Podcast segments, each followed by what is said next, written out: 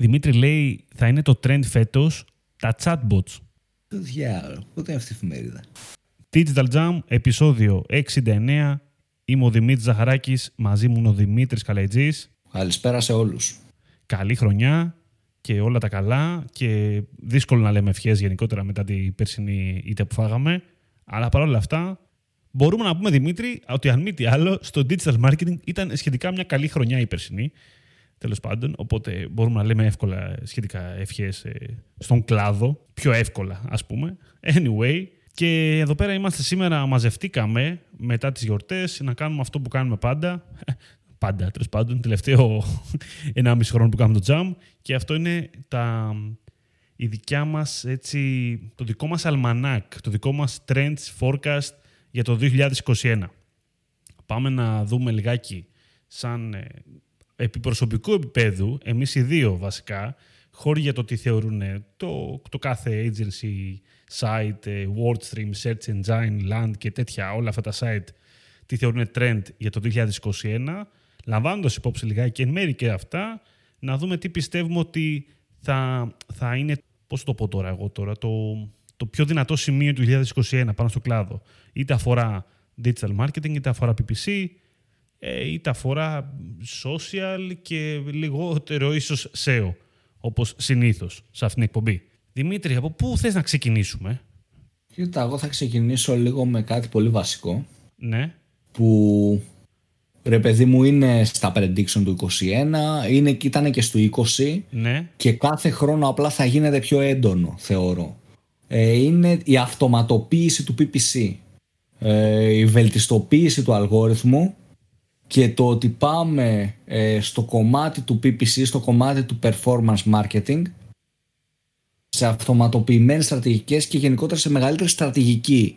Φεύγουμε από τη λεπτοδουλειά, ε, το bid, τόσο τις 100, τόσο, φεύγουμε από αυτό και πάμε στη γενική εικόνα και στρατηγική. Το είπαμε και πέρσι, του χρόνου πιστεύω θα ισχύει περισσότερο και κάθε χρόνο θα ισχύει ακόμα και περισσότερο. Δηλαδή όσο πάει ε, αδυνατεί ο απλός άνθρωπος να χτυπήσει τον αλγόριθμο ρε παιδί μου. Οπότε ε, αλλάζει ο τρόπος ο οποίος δουλεύουμε σίγουρα σχέση με το πώς δουλεύαμε πριν πέντε χρόνια. Οπότε αυτό θεωρώ ότι είναι και ένα μεγάλο έτσι, trend εντός εισαγωγικών. Είναι και κάτι, ένα prediction και για το 2021 όπως ήταν και για το 20 και θα μας απασχολήσει τα επόμενα χρόνια σίγουρα. Αυτό. Ναι, σίγουρα. Το, το AI είναι ένας παράγοντας ε, και στη διαφήμιση και όχι μόνο στη διαφήμιση που συνεχίζει να μας απασχολεί όσο πάει και περισσότερο. Και πέρσι το Απλά λέγαμε... μας απασχολεί Ναι. ε, στη διαφήμιση παιδί μου περισσότερο γιατί τι γίνεται, γιατί το λέω για διαφήμιση. Γιατί ας πούμε αν δεις πριν πέντε χρόνια πώς κάναμε PPC με τώρα είναι άλλη δουλειά, Ισχύει, άλλα ισχύει. skills που χρειάζεσαι. Οπότε έχει αλλάξει όλο αυτό το κομμάτι, έχει μπει στις ζωές μας πάρα πολύ και έχει δυσκολέψει ε, εν μέρη το κομμάτι της διαφήμισης από μια μεριά και το έχει κάνει πιο εύκολο από την άλλη. Δηλαδή είναι ανάλογα που θα- πώς θα το κοιτάξεις. Μμμ. Σε αυτό να σου κολλήσω λίγο και κάτι σχετικά πρόσφατο, σχετικά πρόσφατο, που έχει να κάνει με την αυτοματοποίηση, το πώς η Google πρόσφατα ξεκίνησε και ζητάει από τους χρήστες τα recommendation που δίνει, τα κλασικά που τα μερικά, τα, μερικά τα γνωρούμε και είναι κυρίως βλακίες, να δίνει προτάσεις για να γυρίσουν σε broad keyword, σε broad matching. Πρακτικά, αντί να έχεις, σου λέει 40 keyword, βάλε ένα. Να πιάσει τα πάντα. Αυτό γιατί, γιατί βασίζεται στο γεγονός ότι ο αλγόριθμος έχει δουλέψει για αυτή την καμπάνια, οπότε θα μπορεί να σου φέρει άλλες ιδέες, καινούργιες ιδέες και να πάει να σου βρει το κατάλληλο κοινό. Ε, Δεν λέμε ότι τώρα αυτό είναι ε, day one, πηγαίνετε παιδιά, κάντε όλα τα πάντα broad. Έτσι. Ε, Δυσκολεύομαι να το προτείνω σε οποιονδήποτε αυτό. Ούτε εγώ το κάνω. Αλλά γενικά, επειδή σε ένα βαθμό το δοκιμάζω αυτή τη στιγμή και το βλέπω ότι έχει ξεκινήσει και δουλεύει το broad, καταλαβαίνω ότι πάμε προς τα εκεί. Το οποίο το προς τα εκεί για το Google Search είναι μια τεράστια αλλαγή ξαφνικά. Δεν σημαίνει ότι καταργείται το segmentation και όλα αυτά που λέμε τόσο καιρό, αλλά απλοποιείται πάρα πολύ η διαδικασία. Μην λέμε τώρα. Εντάξει, είναι μια μεγάλη αλλαγή. Και σε αυτό συνεισφέρει προφανώς ο αλγόριθμος, το, το AI και το smart bidding. Έτσι, το ότι δουλεύει πιο effective από ό,τι δούλευε παλιότερα. Παλιότερα δεν θα βάζεις καμία περίπτωση. Θα βάζεις κάποιες περιπτώσεις, αλλά σε λίγες περιπτώσεις θα βάζεις ένα broad keyword. Δεν θα, θα τολμούσες να το κάνεις. Γιατί εντάξει, τα αποτελέσματα είναι συνήθως κακά. Η αλήθεια είναι. Anyway, αυτό ήταν μια παρένθεση τώρα. Να φύγουμε από αυτό, να φύγουμε από το smart bidding και τι να πούμε πολύ ωραίο και σημαντικό. Ένα κομμάτι το οποίο εγώ πιστεύω, το διαβάζω ότι ανεβαίνει πάρα πολύ και θα έχει νόημα, είναι τα visual search. Η αναζητήσει δηλαδή μέσα από το κινητό τηλέφωνο μια εικόνα. Το, το reverse search, μερικές φορές το λέμε επίσης αυτό, όταν αναζητώ με βάση την εικόνα. Αυτό, λόγω του ότι ανεβαίνει τέλος πάντων, δημιουργεί μια παράλληλη ανάγκη να βελτιστοποιηθεί είτε το εικόνα είτε το βίντεο που ανεβάζουμε. Να βελτιστοποιηθεί, θα το πω τώρα SEO εγώ αυτό, πειράζει, ας το πω SEO, ό,τι μπορεί να σημαίνει αυτό, όπως μπορεί να βελτιστοποιηθεί ώστε μια εικόνα να διαβάζεται καλύτερα από την Google, ώστε να σου φέρει και μέσα από το visual search ε, πρακτικά κόσμο. Έτσι. Να έχει μεγαλύτερο reach και εκεί πέρα. Δεν είναι κάτι το οποίο περιμένουμε να γίνει καμιά τρελή διαφορά στην Ελλάδα φέτος, να σου πω την αλήθεια. Εγώ δεν το περιμένω. Αλλά γενικότερα τα tool που έχουν βγει είναι πάρα πολλά. Και δεν σου μιλάω μόνο για την Google. Ε, νομίζω και το Pinterest έχει βγάλει κάτι παρόμοιο. Δεν θυμάμαι πώς το λέει τώρα. Νομίζω Lens ή κάτι τέτοιο. Και πάρα πολλά τέτοια εργαλεία το οποίο κάνουν ε, αντίστροφη αναζήτηση με βάση την εικόνα. Και στο shopping θα έχει μεγάλη εφαρμογή όσο περνάει ο καιρός. Και νομίζω ότι θα μας απασχολήσει. Κοίτα, γενικά δεν με τρελαίνει εμένα αυτό το concept, να σου πω την αλήθεια. Ε, ε, αυτό το τη φωτογραφία, ξέρεις, βγάζω φωτογραφία και το αναζητώ ας πούμε τη φωτογραφία. Ε, σίγουρα θα βρει χρήση σε κάποια τύπου στο να ψωνίσεις και στο να βρεις την πιο φτηνή τιμή ας πούμε, για αυτό το προϊόν. Το βγάλω φωτογραφία, αν το βρω για πιο φθηνά ή κάτι τέτοιο ενώ είμαι σε ένα κατάστημα, ας πούμε. Φαντάζομαι. δηλαδή στην Ελλάδα το φαντάζομαι να δουλεύει κάπως έτσι. Ε, ναι. ε OK, okay, δίνει μια χρήση και περισσότερο στο SEO. Ξέρεις, να εμφανιστεί η δικιά μου εικόνα στο Pinterest πιο κοντά σε αυτό που αναζητάει ένα παρόμοιο με φωτιστικό, λέω εγώ τώρα. Οπότε θα δουλέψει αυτό το κομμάτι ε, στο, στο οργανικό πιστεύω πάρα πολύ και θα, θα χρειαστεί δουλειά σε αυτό το κομμάτι, αλλά δεν ξέρω και πώς, γιατί ξέρεις θα είναι ο αλγόριθμος που ματσάρει, οπότε δεν ξέρω κατά πόσο θα μπορείς να κάνεις στην ουσία optimize ή SEO για να εμφανιστείς πιο μπροστά ή όχι. Είναι λίγο. Δεν ξέρω κιόλας, αλλά μου φαίνεται λίγο challenging αυτό. Το πώς θα γίνεται η, η κατανομή, δηλαδή πώς θα μπαίνει πρώτο κάτι και ποια λογική θα μπαίνει δεύτερο. Αυτό μπορούμε να το δούμε σε, ε, ένα, το... σε ένα επεισόδιο μετέπειτα, μέσα στη χρονιά. Πιστεύω. Ναι, ισχύει, θα το, θα το κοιτάξουμε, αλλά δεν τρελαίνομαι ρε παιδί μου. Δηλαδή με αυτή τη χρήση εγώ δεν, δεν μου αρέσει πάρα πολύ προσωπικά, να σου πω την αλήθεια. Πω, πω, πω. Άλλο. Instagram shopping θα σου Ναι, Facebook shopping γενικά. Εντάξει, Facebook, και Instagram, Facebook, τα πάντα. Ναι, ε, εντάξει, το, κάνουμε, το κάνεις ενιαίο τώρα από... εσύ. Ναι, ναι, ενιαίο ρε παιδί μου. Από τη Facebook αυτό το, το shopping γενικά πιστεύω ότι θα πάει πολύ καλά και έχουμε να δούμε πράγματα. Δηλαδή όταν γίνει rollout και στην Ελλάδα ας πούμε με το να κάνεις check out να αγοράζεις κατευθείαν το Facebook θα είναι κάτι πολύ δυνατό. Ήδη ας πούμε μπορούμε να, να δούμε ότι το Facebook Marketplace έχει πολύ, δυνα, πολύ δύναμη πλέον και έχει πάει πίσω ας πούμε sites που μπορεί να ήταν χρόνια στο να πουλάς υπολογιστές, κινητά και τέτοια πράγματα τεχνολογίας. Το facebook έχει έρθει και είναι πολύ πιο μπροστά στο marketplace. Οπότε αντίστοιχα και στο shopping επειδή facebook, instagram είναι κάτι που οι χρήστες χρησιμοποιούν πάρα πολύ πιστεύω ότι και όλο αυτό το κομμάτι του shopping θα είναι κάτι πολύ δυνατό. Και αν σκεφτούμε και το βάλουμε στο μυαλό μας μαζί με το GDPR που έχουμε και όλα αυτά με τα cookies ε, και χρήστες που χάνονται και πράγματα που δεν μπορείς να μετρήσεις και και και και μέσα από το facebook θα μπορείς να μετρήσεις περισσότερα πράγματα γιατί οι χρήστες θα δεχτούν πιο εύκολα cookie από το facebook παρά από ένα site τρίτο που δεν το ξέρουν καν.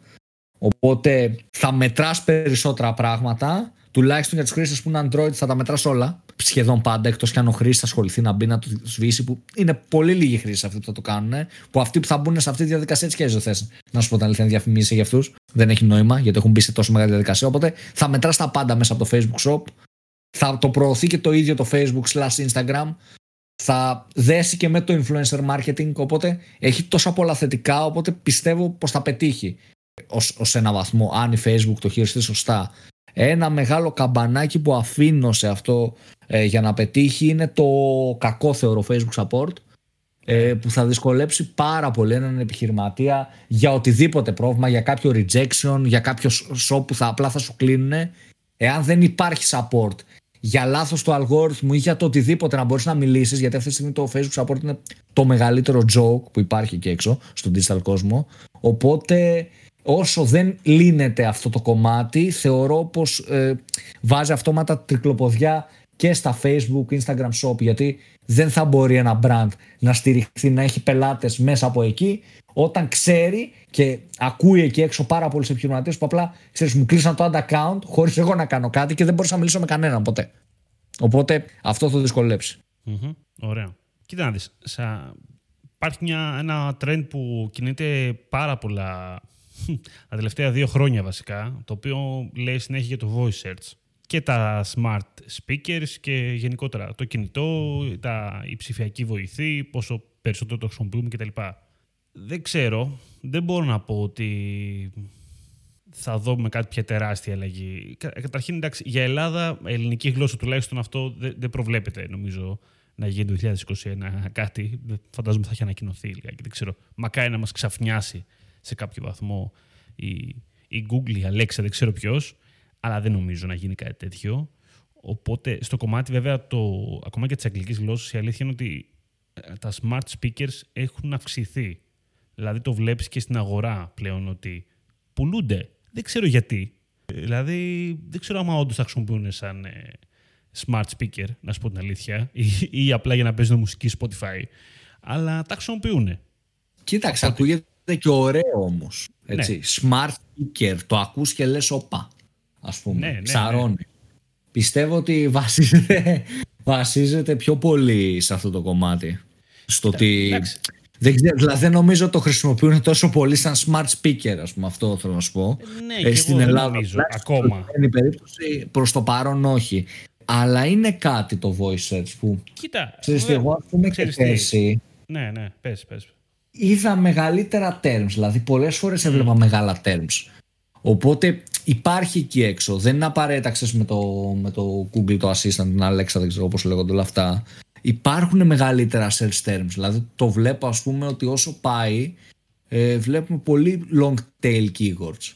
Πολύ specific και φαίνεται ρε παιδί μου ότι είναι κάποιος άνθρωπος που το έλεγε αυτό το πράγμα. Αποκλείεται να το έγραψε έτσι. Mm. Κατάλαβες. Φαινόταν ναι, ότι ναι, ήταν. Ναι, ναι πρόταση ας πούμε που είναι ε, λεκτικό ας πούμε όλο αυτό το κομμάτι. Οπότε ναι, ε, πιστεύω πως ε, ανεβαίνει όντως. Δεν νομίζω ότι είναι κάτι που τόσο game changer, να σου πω την αλήθεια. Δεν το, δεν το φαντάζομαι τόσο πολύ. Όχι. Προς το παρόν. δεν νομίζω αυτή τη στιγμή. Δηλαδή, τι να προτείνεις αυτή τη στιγμή σε κάποιον για το voice search. Δηλαδή, τι να κάνει, να κάνει SEO. OK. Okay. Θα κάνει έτσι κι αλλιώς να χρησιμοποιεί εκφράσεις που χρησιμοποιεί κάποιος ο οποίος χρησιμοποιεί το smart speaker. Υποτίθεται δεν έχει νόημα να το κάνει αυτό. Υποτίθεται. Ξέρω μου. Δεν, ξέρω, ναι, δεν νομίζω ότι προς το παρόν τουλάχιστον δεν μιλάμε για κάτι ξέρεις τόσο πολύ ε, game changer. Ναι. Ακόμα τουλάχιστον δεν έχουμε και τόσα δεδομένα για να το κρίνουμε αλλά είναι γεγονός ότι ανεβαίνει αυτό το κομμάτι δηλαδή ανεβαίνει το voice search και άτομα, άτομα που πανωστούν έτσι αλλά δεν ξέρω, δεν φαντάζομαι ότι αλλάζει πάρα πολλά, τουλάχιστον προς το παρόν. Ένα κομμάτι ε, το οποίο δεν είμαι σίγουρος αν το είχαμε πέρσι. Δεν είμαι καθόλου σίγουρος. Το έχουμε αναφέρει πολλές φορές μέσα στη χρονιά που πέρασε, ε, σαν σημαντικό, αλλά νιώθω ότι, ξέρεις, ότι είναι και από αυτό η περίπτωση που λέμε που ανεβαίνει, ανεβαίνει, ανεβαίνει.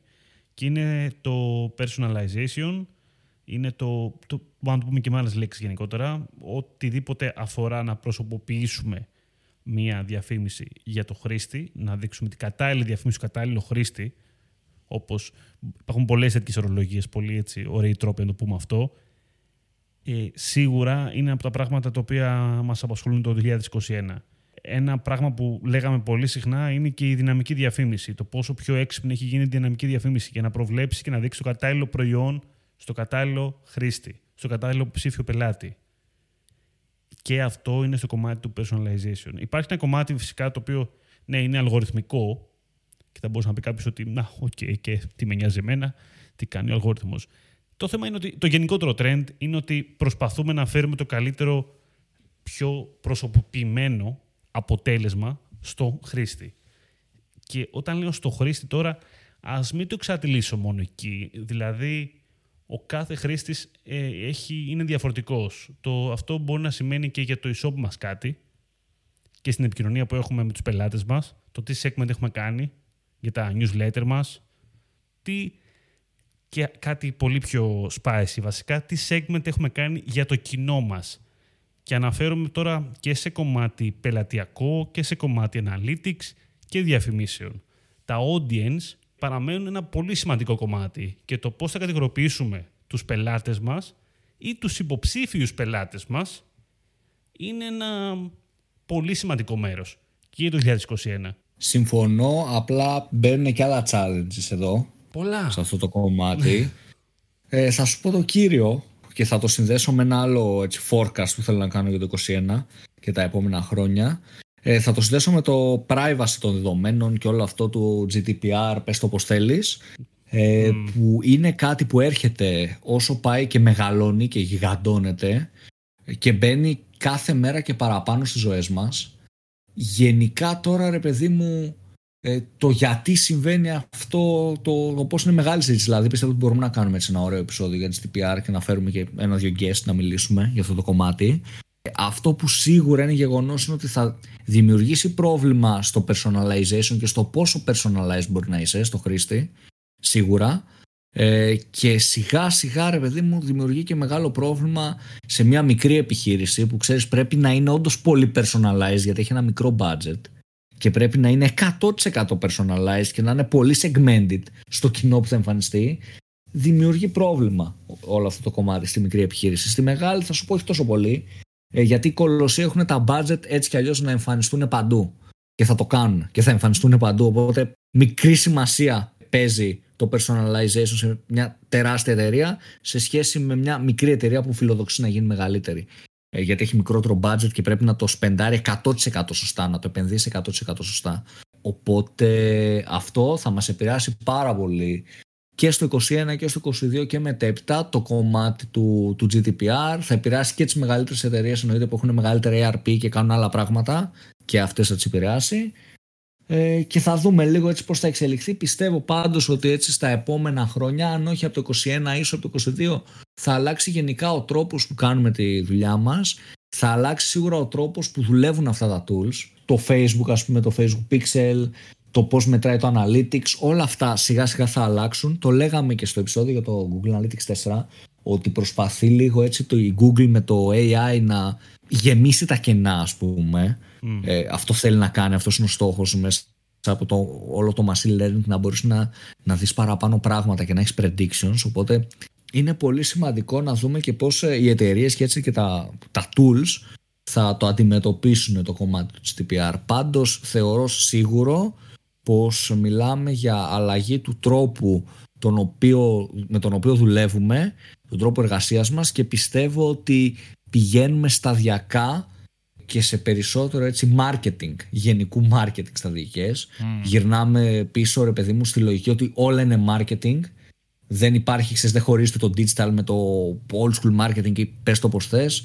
Όλα είναι marketing και η έλλειψη του personalization και όλων αυτών των στοιχείων θα μας πάει αναγκαστικά πίσω στο πατροπαράδοτο και κλασικό marketing για να δουλέψουν καμπάνιες μας. Οπότε πιστεύω ότι πηγαίνουμε σταδιακά προς τα εκεί. Θα δούμε αν καταφέρει ε, το, το machine learning, ο αλγόριθμος με λιγότερα δεδομένα να έχει καλύτερο αποτέλεσμα. Πιστεύω ότι κάποια στιγμή θα το καταφέρει.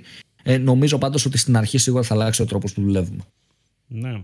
Ένα άλλο τρόπο το οποίο το δένω λίγο με το Google Analytics 4 που λες. Λέγαμε για το Analytics 4 ότι πρώτη φορά βλέπουμε, πρώτη φορά, πρώτη φορά στο Analytics 4 βασικά, υπήρχε και στο Open Web, το κομμάτι του engagement.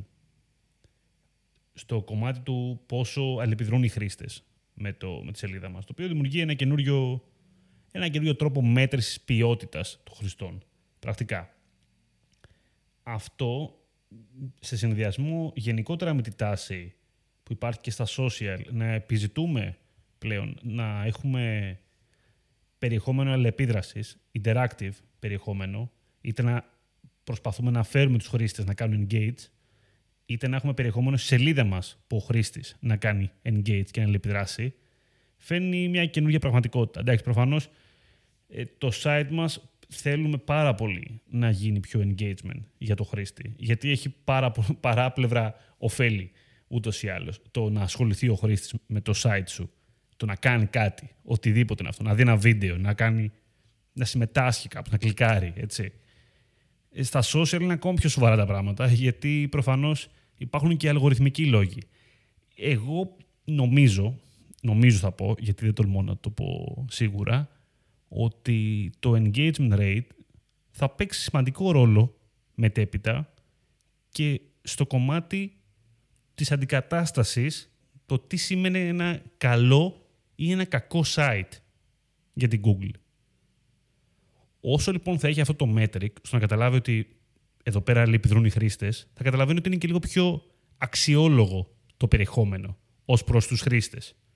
Πιστεύω τώρα εγώ, έτσι. Αυτό δικάστε με μετά. Οπότε, σε ένα μεγάλο βαθμό, σίγουρα το interactive περιεχόμενο και στα site θα παίξει ένα ρόλο. Δεν γίνεται να παίξει ρόλο βασικά. Ε, και πριν έπαιζε, από μια άποψη, άμα το βάλουμε κάτω, γιατί το λέγαμε αλλιώς. Το λέγαμε session duration, το λέγαμε. Ε, τώρα θα παίξει σίγουρα λίγο περισσότερο ρόλο. Δεν γίνεται αλλιώς. δηλαδή, αυτό έχει να ξεχωρίσεις για τον κόσμο στο site σου. Αλλά εντάξει, τα social ούτως ή άλλως είναι μια πραγματικότητα και για λόγους αλγορίθμου και για λόγους να προβολείς, να προβάλλεις περισσότερο τα post σου. Θέλεις και για λόγους το brand σου θέλεις να μαζέψεις περισσότερο engagement και δωρεάν engagement πολλές φορές. Είναι, δεν θα πω είναι αναγκαστικό, είναι, είναι σημαντικό θα πω. Είναι πολύ σημαντικό πλέον το να μπορείς να αλληλεπιδράσεις με τους χρήστες σου. Πολύ σωστό αυτό. Ε, προσθέτω τώρα στην αλληλεπίδραση, αν και δεν είναι ακριβώς αλληλεπίδραση, ρε παιδί μου. Ε, το donation, το, 21, το donation όχι, στο jam. όχι, θα σου πω το 21 ρε παιδί μου πιστεύω ότι ε, θα είναι η χρονιά ε, που σιγά σιγά θα, θα μπούμε στη διαδικασία ε, όλα τα e-commerce να μην έχουν τύπου την αγορά μέσω επισκέπτη. Αυτό πιστεύω. Σαν, σαν επισκέπτη, όχι μέσω επισκέπτη, συγγνώμη. Ναι, ναι, ναι. την αγορά σαν επισκέπτης.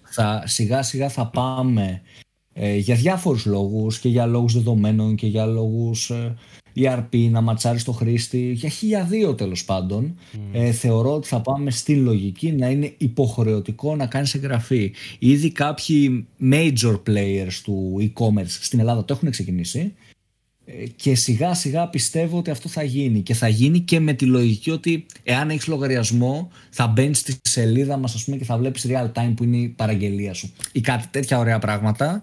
Ε, οπότε θα μπούμε στη διαδικασία σίγουρα να είναι υποχρεωτικό να, να κάνεις ε, λογαριασμό. Και θα υπάρχει σε δυνατότητα σύνδεση για το facebook για να μπορεί να σου στείλει το chatbot μήνυμα. Θα υπάρχουν τέτοια πράγματα που θα τα κάνεις εσύ αν θες αλλά αν συνδέσεις π.χ. το facebook θα μπορεί το chatbot να σου στείλει μήνυμα. Θα το ξέρεις, θα το έχεις δεχτεί βέβαια και θα μπορεί να σε ενημερώσει ανά πάση στιγμή που είναι η παραγγελία σου. Πότε φεύγει και τέτοια μήνυμα στο facebook. Δεν θα το κάνεις. Θα το κάνεις ας πω εγώ. Οπότε θα μπούμε στη διαδικασία ε, αυτή πιστεύω σιγά σιγά ε, ήδη έχουμε μπει και το 2021 θα μπούμε ακόμα περισσότερο. Και όταν το κάνουν και όσο μεγαλύτεροι παίκτες στην αγορά του e-commerce το κάνουν, θα μπορέσουν να ακολουθήσουν μετά και τα μικρότερα καταστήματα και θα είναι κάτι έτσι ενθαρρυντικό. Ε, άμα σκεφτούμε όλα αυτά τα GDPR που έρχονται, θα είναι κάτι ενθαρρυντικό να έχεις και κάποια στοιχεία βασικά για τον πελάτη σου. Κάποια στοιχεία παραπάνω. Mm-hmm. Άλλη έτσι να σου πω για το, για το e-commerce που είπες, εγώ που πιστεύω ότι θα μειωθεί τέλος πάντων αυτή η χρονιά είναι η αντικαταβολή. Πιστεύω ότι τα e-shop θα το επιδιώξουν σιγά σιγά. Θα ξεκινήσουν να επιδιώκουν την κατάργηση της αντικαταβολής. Είναι ένα, είναι ένα δικό μας ελληνικό ούτως ή άλλως ε, φαινόμενο ε, το οποίο δημιουργεί προβλήματα για πολλά μαγαζιά η αντικαταβολή, η αλήθεια είναι. Ε, πόσο μάλλον ε, με το πώς έχει γίνει η κατάσταση τις προηγούμενες περιόδους και με τα lockdown και με όλα αυτά και με τις καθυστερήσεις και με τα courier και όλα αυτά που κάποιος περίμενε να πάρει τα λεφτά του και γιατί είχε καθυστερήσει η παραγγελία και γιατί, όταν λέω το κάποιον εννοώ το μαγαζί τώρα, έτσι, τον επιχειρηματία, και γιατί είχε καθυστερήσει η ναι. παραγγελία και γιατί μετά είχε καθυστερήσει το courier να δώσει τα λεφτά σε αυτόν, τέλος πάντων δημιουργεί δύσκολα, δύσκολες περιπτώσεις και δεν λέω για την περίπτωση τώρα που ο πελάτης σταματάει και δεν αγοράζει το προϊόν, έτσι. Άλλη, άλλο παπό Ευαγγέλιο αυτό τώρα. Ναι. Γενικότερα, είναι ένα πρόβλημα το οποίο όλοι όσοι έχουν e-shop το αναγνωρίζουν ότι δεν τους αρέσει, απλά είναι δύσκολο να τα αποφύγουν. Αυτό έχω καταλάβει. Είναι πολύ δύσκολο. Πιστεύω και το βλέπω. Φετινή χρονιά είδα περισσότερα καταστήματα. Πέτυχα περισσότερα καταστήματα χωρίς αντικαταβολή, να σου πω την αλήθεια. Ή με χρέωση αρκετά μεγάλη αντικαταβολής που έλεγα εντάξει, OK, okay, το κάνουμε κάρτα. Οπότε εντάξει, αυτό επειδή είναι λίγο έτσι, το ένας παίρνει τον άλλον, ε, πιστεύω θα κυλήσει. Πού θα πάει. Όπως και να έχει. Εγώ θα σου πω πάλι, ρε παιδί μου, οι μεγάλοι παίκτες στην αγορά θα το κάνουν αυτό. Ε, οι μεγάλοι ε, το έχουν ψιλοκάνει, μωρέ. Εντάξει τώρα. Σου, ρε παιδί, δεν το έχουν κάνει όλοι. Δεν το ε, έχουν κάνει. όλοι. Όχι όλοι, αλλά εντάξει. Όταν, όταν ρε παιδί μου προσπαθεί να αγοράσει αντικαταβολή και μπει στον Κοτσόβολο και δεν έχει αντικαταβολή. Στο Public και δεν έχει αντικαταβολή. Στο Πλαίσιο και δεν έχει αντικαταβολή. Στο Media Market και δεν έχει αντικαταβολή. Ε, τελείωσε αντικαταβολή σιγά σιγά. Δηλαδή, ε, θεωρώ πως ε, όλα αυτή είναι μια συνήθεια, είναι μια συνήθεια στην κοινωνία. Α πούμε, ε, είναι αυτό που έλεγα με τη συνήθεια που έχουμε στην Ελλάδα να μην πληρώνουμε το delivery. Να έχουμε συνηθίσει ε, να είναι δωρεάν. Όσο λοιπόν τροφοδοτήσεις σε αυτή τη συνήθεια στην κοινωνία, ο περίεργος, εντός εισαγωγικών περίεργος, έτσι προφανώς, που θα προσπαθήσει να κάνει το αντίθετο, θα φανεί περίεργος όντως. Θα φανεί ότι όπα, πάει να μας κλέψει αυτός. Δύο ευρώ για delivery. Κατάλαβες. Οπότε πηγαίνει κάπως έτσι. Όταν λοιπόν αρχίσουν όλοι να πετάνε την αντικαταβολή απ' έξω για παραγγελίες ενός ποσού και πάνω, πάνω από 5 ευρώ, γιατί αν, αν πηγαινοφέρεις αυτό το ποσό, ειδικά αν είσαι και μικρό κατάστημα, δεν μπορείς, δεν έχεις τη δυνατότητα να το κάνεις αυτό. Ε, όταν σιγά σιγά κοπεί σε αυτό το κομμάτι, ε, αναγκαστικά όλοι θα, ξέρεις, θα ακολουθήσουν ε, τη λογική και θα το καταλάβει και η κοινωνία. Πιστεύω όντως και εγώ ότι θα μειωθεί κι άλλο. Θεωρώ ότι ήδη έχει μειωθεί αρκετά. Ξεκίνησε όλο αυτό από το, το Capital Control.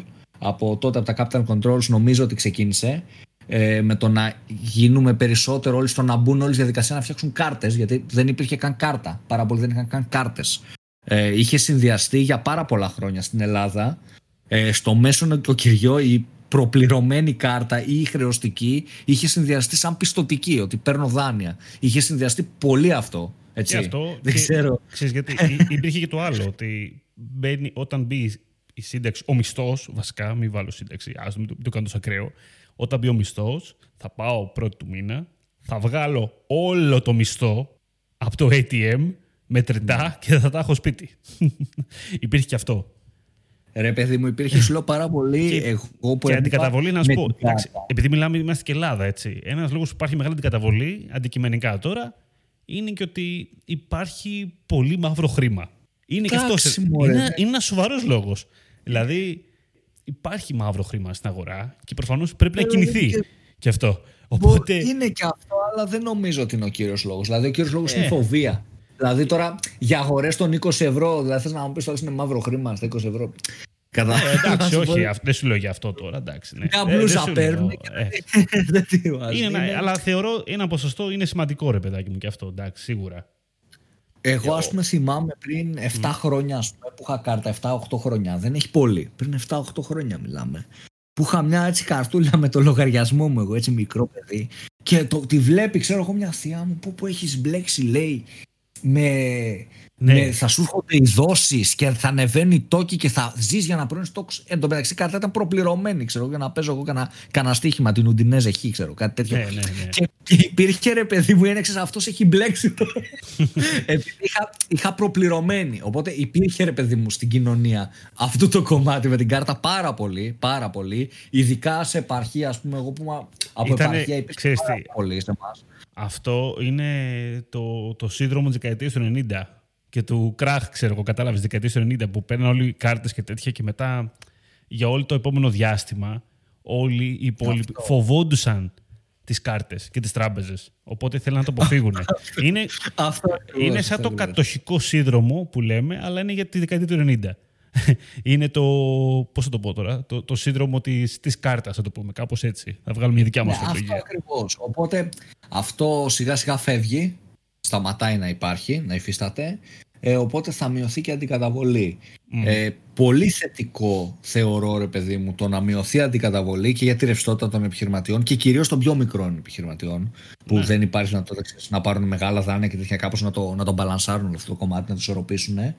Ε, πολύ μου αρέσει και το κομμάτι το να κάνεις την εγγραφή σου και τελευταίο για το e-commerce που πιστεύω εγώ για το 21 και έπειτα είναι το κομμάτι του quick commerce, δηλαδή το κομμάτι του να έχω πλήρη έλεγχο το που βρίσκεται η παραγγελία μου και να παραλαμβάνω άμεσα.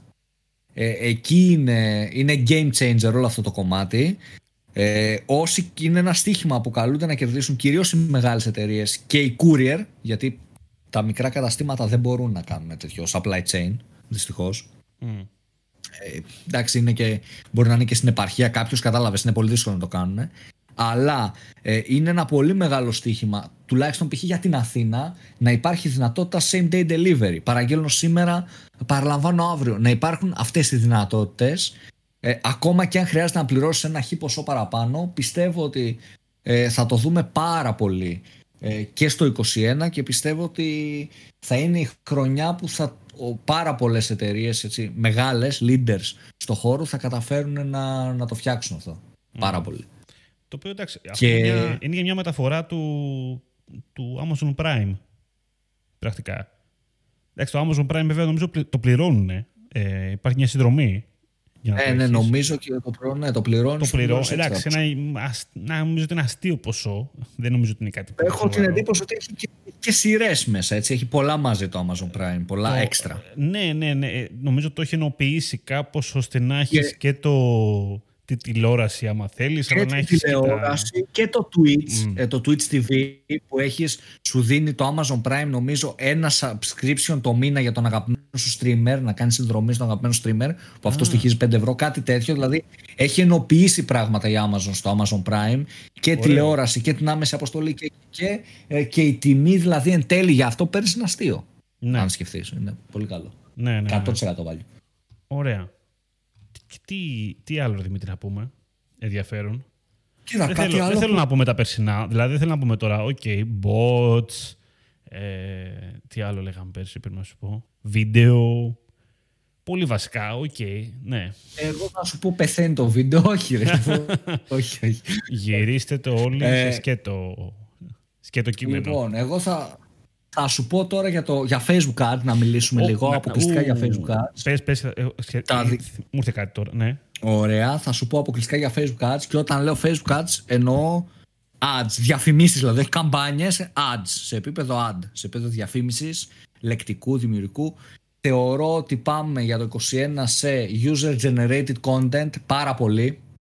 Να βασιστούμε πάρα πολύ εκεί, στους χρήστες, στο περιεχόμενο που παράγουν οι χρήστες μας και να το διαφημίσουμε προς τα έξω ε, πιστεύω ότι θα είναι κάτι που θα μπορούμε να το χρησιμοποιήσουμε έτσι δυνατά άρα πιστεύω ότι είναι έτσι από τα top θα πρέπει να, να χειριστούμε real time marketing σε επίπεδο διαφημίσεων, σε επίπεδο post υπήρχε και πέρσι υπάρχει και θα υπάρχει και φέτος είναι must να το, να το ακολουθήσεις αυτό ε, το, και αυτό που μου αρέσει με το real time marketing ότι χρειάζεσαι απλά creativity.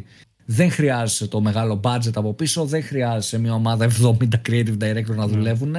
Ε, χρειάζεσαι creativity, χρειάζεται ένα, έναν να αγαπάς το brand σου. Έναν ικανό άνθρωπο που γνωρίζει το brand και γνωρίζει και το τι συμβαίνει γύρω του. Ξέρεις τι γίνεται, έχω δει ας πούμε και από πολύ μικρά brands ε, real-time marketing ενέργειες που ήταν, mm. είχαν πλάκα, βγάζαν χιούμορ, που ήταν, δεν ήταν επαγγελματίας του marketing ο άνθρωπος. Απλά αγαπούσε την επιχείρησή του και ασχολούταν με μεράκι. Θέλω να σου πω ότι αυτό μου αρέσει το real-time marketing, ναι, αυτή η ναι. αμεσότητα, αυτό είναι και το θετικό που δίνουν τα social. Ξέρεις ότι μιλάς απευθείας με τον χρήστη, με τον υποψήφιο πελάτη σου Οπότε αυτό πιστεύω για το 21, real time marketing. Η αμεσότητα παραμένει, δεν είναι κάτι καινούριο που θα έρθει, είναι κάτι όμως που θα παραμείνει, η άμεση σχέση μέσα από Facebook.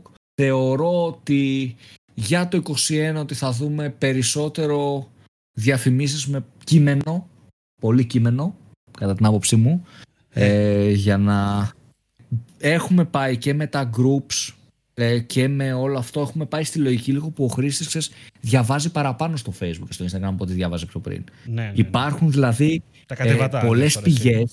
Ναι, ναι, υπάρχουν πολλές πηγές εντόνια, ρε παιδί μου. Υπάρχουν πολλά. πολλά και καθόμαστε πλέον και τα διαβάζουμε. Mm. Που αυτό, ας πούμε, πριν πέντε χρόνια δεν υπήρχε. Δεν θα διαβάζεις τόσο πολύ σε καμία περίπτωση. Ήτανε πριν ένα χρόνο. Ήταν bad practice. δηλαδή... ήταν ήτανε bad practice. Αυτό ακριβώς θα τον έδειξες με το δάχτυλο, ξέρω εγώ. Κάπως έτσι. Θα του λέγει ο μαρκετίστας ότι τι κάνεις εκεί πέρα, τι γράφεις; Όχι. Αυτό πλέον όμως έχουμε συνηθίσει. Ε, ισχύει πάρα πολύ αυτό με τα groups. Δηλαδή, μας έχει αλλάξει λίγο το κομμάτι των groups. Είναι και οι αλλαγές που έχει κάνει το Facebook εδώ και περίπου δύο χρόνια που ευνοεί πάρα πολύ τις συζητήσεις, τις επικοινωνίες Οπότε και αυτό ε, έχει επενδύσει το ότι εμείς είμαστε έτοιμοι να διαβάσουμε παραπάνω μέσα από το Facebook. Οπότε αντίστοιχα και από τη διαφήμιση θα δουλεύουν καλύτερα υπό, υπό προϋποθέσεις εννοείται δεν είναι Ευαγγέλιο να το ακολουθούμε πάντα αλλά υπό προϋποθέσεις θα υπάρχουν περισσότερες διαφημίσεις με πολύ κείμενο που κάνουν πολύ καλό perform. Που αυτό αν το συζητούσαμε πριν τρία χρόνια, πούμε, μπορεί να γελούσαμε κιόλας. Ε, ναι. Αλλά πλέον σιγά σιγά ο χρήστης μπαίνει στη διαδικασία ε, να κάτσει και στο Facebook να δει και σοβαρά πράγματα. Δηλαδή, πάρα πολλοί πούμε, διαβάζουν άρθρα τύπου από το Facebook, ενημερώνονται από το Facebook, το έχουν για αυτή τη χρήση. Οπότε το να έχεις και μεγαλύτερο κείμενο βοηθάει πάρα πολύ, ειδικά αν πουλάς, πούμε, webinar ή κάτι για τους πελάτες σου. Πολύ δυνατό, οπότε το κρατάμε και αυτό. Τελειώνοντας, νομίζω ότι μπορούμε να μην πούμε ότι το 2021 θα είναι μια χρονιά που θα μας αποσχολήσει ιδιαίτερα το Google Analytics 4. Σίγουρα θα μιλάμε για μια χρονιά μετάβασης με ό,τι μπορεί να σημαίνει αυτό, με ό,τι δυσκολία μπορεί να σημαίνει αυτό για κάθε site, για κάθε shop, αλλά θα είναι μια σημαντική χρονιά για το Analytics 4 σίγουρα. Πάρα πολλές επιχειρήσεις θα κάνουν την προσπάθεια να το οργανώσουν, να μπουν, να δουν πώς μπορούν να κάνουν το adapt ώστε να αλλάξουν ξαφνικά από το Universal σε Analytics 4, θα έχει πάρα πολύ ενδιαφέρον όλη αυτή η ιστορία να δούμε τι, πώς θα κινηθούμε γενικότερα σε αυτό το νέο τοπίο που ανοίγεται και ξαφνικά να ανακαλύψουμε καινούργια metrics, καινούριο κοινό, να δούμε και τα πράγματα που είπαμε πριν, να δούμε για audience, το AI, πώς μπορούμε να το αξιοποιήσουμε για να έχουμε καλύτερα data, να έχουμε περισσότερα data βασικά και πιο χρήσιμα data κυρίως. Έχει πολλά πράγματα, τα έχουμε πει εν μέρη, αλλά τώρα πιστεύω ότι το 21 θα μας, είναι που θα μας απασχολήσει όντως πάρα πολύ. Κάποια στιγμή στο 21 οποιαδήποτε επιχείρηση θα βρεθεί στο δίλημα το μήπως να πάω σαν Analytics 4, μήπως να ξεκινήσω ας πούμε. Κάτι Κοίτα, τέτοιο. για μένα δεν υπάρχει δίλημα. Η απάντηση πάντα είναι ναι. Το ξεκινάς για data gathering στην ουσία. Αυτό. Ε, Όπως έχω πει, το λέγαμε και, και στο Nation, ρε παιδί μου, στο σχετικό post, ότι standalone δεν είναι αυτή τη στιγμή το Analytics 4. Ε, δεν μπορείς να το χρησιμοποιήσεις στις περισσότερες φορές τέλος πάντων μόνο του. Δεν έχει exclusions, δεν έχει τέλος πάντων πράγματα ε, και δυνατότητες που έχουν τα Universal. Αλλά ε, συστήνω 100% σε όλους να, σε κάθε project τους να περάσουν το Google Analytics 4 έστω και μόνο απλά για να μαζεύει δεδομένα έτσι ώστε όταν θα είναι έτοιμο ε, το, το κλασικό ρε παιδί μου και θα έχει τα κλασικ, τις κλασικές δυνατότητες του Analytics του Universal ε, να έχουμε ήδη data να μπορούμε να συγκρίνουμε. Γιατί θεωρώ δύσκολο λόγω του ότι τα metrics είναι διαφορετικά το να μπορεί να γίνει κάποια μετάβαση δεδομένων από το Universal Analytics 4 νομίζω ότι δεν θα υπάρξει αυτή η δυνατότητα λόγω των διαφορετικών δεδομένων ή ακόμα και να υπάρξει από την Google αυτής η δυνατότητα που δυσπιστώ και θεωρώ δεν θα υπάρξει αλλά ακόμα και να υπάρξει δεν θα είναι πλήρης με 100% όλα τα δεδομένα οπότε καλό θα είναι να το φτιάξουμε. Ναι, να το φτιάξουμε από τώρα και να, να μπορούμε ξέρεις, να, να μετράμε σωστά. Ε, αυτό πιστεύω 100% σε αυτό το κομμάτι και πιστεύω ότι και το 2021 η Google θα βγάλει παραπάνω πράγματα για το, το Google Analytics 4 γιατί έτσι μόλις έχει βγει, δηλαδή είναι ακόμα νωρίς και ήδη προσθέτει πράγματα οπότε πιστεύω ότι θα φτιαχτεί και θα είναι, θα είναι έτοιμο. Εγώ είμαι από αυτούς και στους περίεργους που μου αρέσουν αυτές οι αλλαγές ακόμα και αν ξεσαλάζουν λίγο τις ζωές μας αλλά αυτό είναι το ωραίο ότι μπαίνεις διαδικασία να διαβάσεις κάτι καινούριο να μάθεις ε, και, και αυτό πιστεύω ότι είναι το νόημα σε οποιαδήποτε δουλειά, ξέρεις, να μην είναι κάτι σταθερό. Ότι, OK, κάνω αυτό και το κάνω για πάντα μέχρι να πεθάνω. Αυτό είναι και το ωραίο digital marketing. Ξέρω ότι σε πολλούς μπορεί να μην αρέσει αυτό. Είναι αυτό. Βγαίνουμε λίγο από το comfort zone που είχαμε. Αφενός. Όλο αυτό το ναι. διάστημα. Αλλά αυτό συνήθως είναι για καλό. Όταν προσπαθείς να βγεις από το comfort zone που έχεις χτίσει, για οτιδήποτε είναι αυτό, έτσι, και πας λίγο να κάνεις το, το λίγο παραπάνω, το λίγο διαφορετικό, ε, συνήθως είναι για καλό. Μπορεί να μην είναι καλό τώρα, μπορεί να μην δούμε τώρα άμεσα την τρομερή αλλαγή, αλλά στη τελική μιλάμε για analytics, δηλαδή η αλλαγή θα έρθει κυρίως από εμάς τους ίδιους και πώς αξιοποιήσουμε αυτό το εργαλείο στο τέλος της ημέρας.